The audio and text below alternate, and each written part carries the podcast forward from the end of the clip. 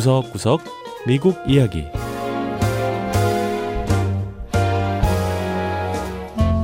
미국 곳곳의 다양한 모습과 진솔한 미국인의 이야기를 전해드리는 구석구석 미국 이야기 김현숙입니다. 평생 안정적으로 일할 수 있는 직장, 일명 평생 직장에 다니는 것을 최고의 미덕으로 여겼던 때가 있습니다. 하지만 요즘은 한 직장에 정식으로 입사해 회사가 원하는 일을 하고 급여를 받는 게 아니라 사람들이 필요할 때 하고 싶은 일을 찾아서 하고 그에 대한 대가를 받는 경제, 일명 긱 이코노미가 새로운 유행으로 떠오르고 있습니다. 과거 재즈 음악 공연에서 연주자를 즉석 섭외했던 기계 경제를 붙인 gig economy는 특히 미국의 젊은 세대를 중심으로 빠르게 성장하고 있습니다. 첫 번째 이야기 스마트폰 앱으로 일자리를 찾는 gig economy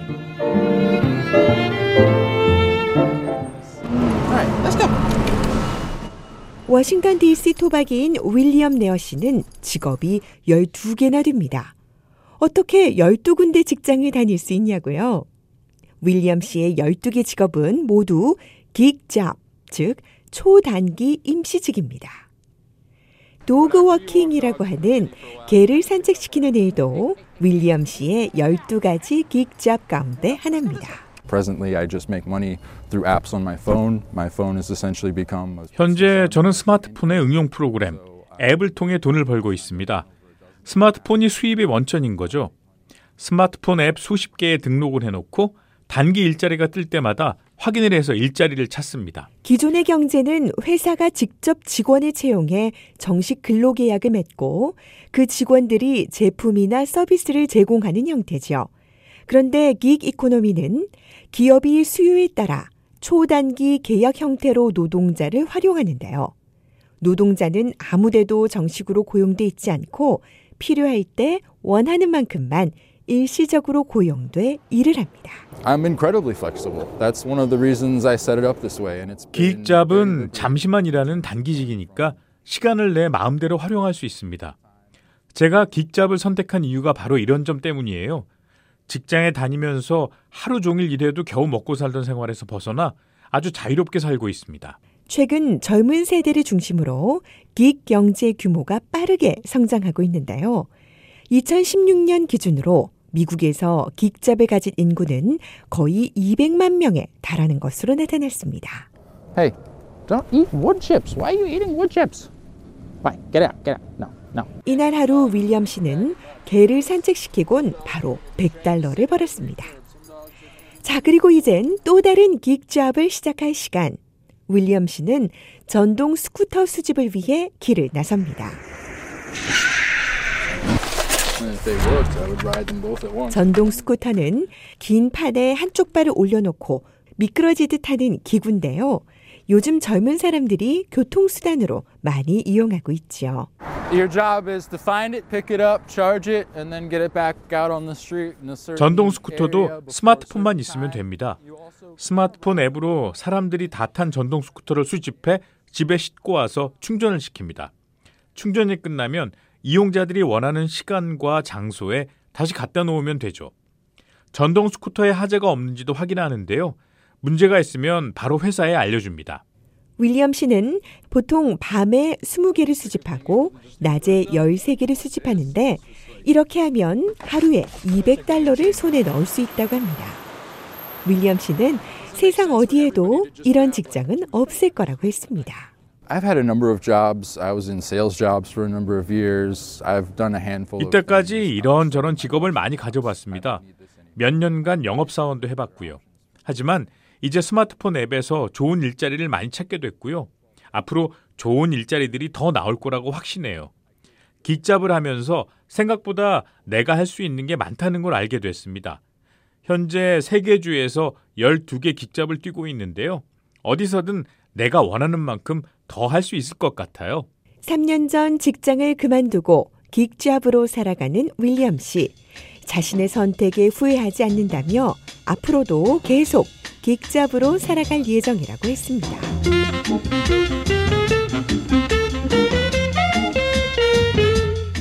두 번째 이야기. 차도 마시고 고양이도 구하는 고양이 카페. 카페라고 하면 보통 차와 다과를 즐기는 찻집을 생각하지요. 그런데 여기 아주 특별한 카페가 있습니다. 이름하여 고양이 카페인데요.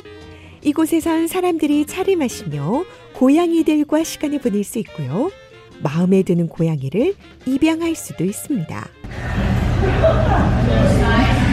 워싱턴 DC에 있는 고양이 카페 Crumbs and Whiskers.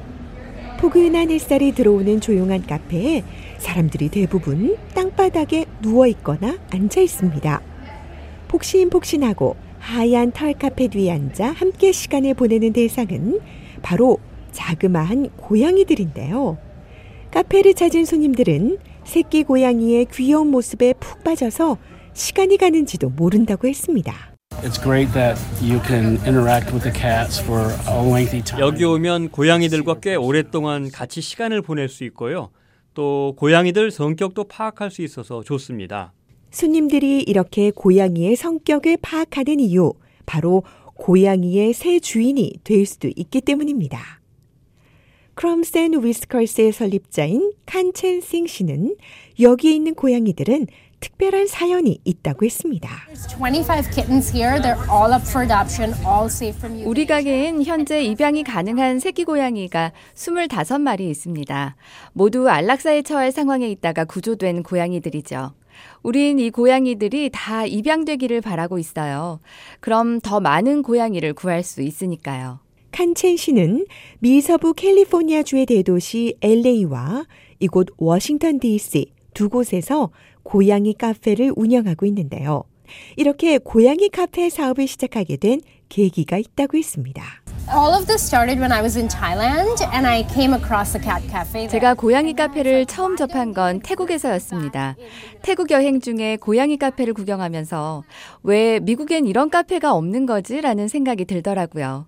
그래서 미국에 돌아와 다니던 직장을 그만두고는 고양이 카페를 열었습니다. 칸첸 씨는 고양이 카페를 시작한 후 손님들이 이 새끼 고양이에 대한 관심이 많다는 걸 알게 됐고 그래서 새끼 고양이 전문 카페도 시작하게 됐다고 했습니다. And as we were doing cats, people always asked us about kittens. 때마침 저희와 같이 일하던 동물보호소 직원들이 이 새끼 고양이들이 넘쳐서 문제라는 얘기를 하더라고요. 그래서 새끼 고양이만을 위한 전문 공간의 문을 또 열게 됐습니다. 칸첸 씨는 새끼 고양이 카페에 있는 고양이들이 새끼일 때 모두 입양될 거로 확신하지만 만약 그렇게 되지 않는다고 해도 입양되지 않은 고양이들을 다른 데 보내지 않고 계속 카페에서 기를 거라고 했습니다. 새끼 고양이들과 행복한 시간을 보내고 있는 브라이언 씨도 새 가족이 될 고양이를 찾고 있었습니다. I had two cats four months ago. Uh, Rex passed away. 전 고양이 두 마리를 길렀는데요. 몇 달 전에 한 마리가 죽었어요. 그래서 여기서 저랑 잘 맞는 고양이를 한 마리 입양하려고요. 벌써 마음에 드는 고양이를 몇 마리 찾았습니다. 카페를 찾는 손님들은 개인적으로 고양이를 입양할 수도 있지만 고양이를 돕는 일에도 동참할 수 있습니다. 칸첸 500 씨는. LA와 워싱턴 DC의 고양이 카페를 열어 지금까지 약 천마리의 고양이를 입양 보냈다고 합니다.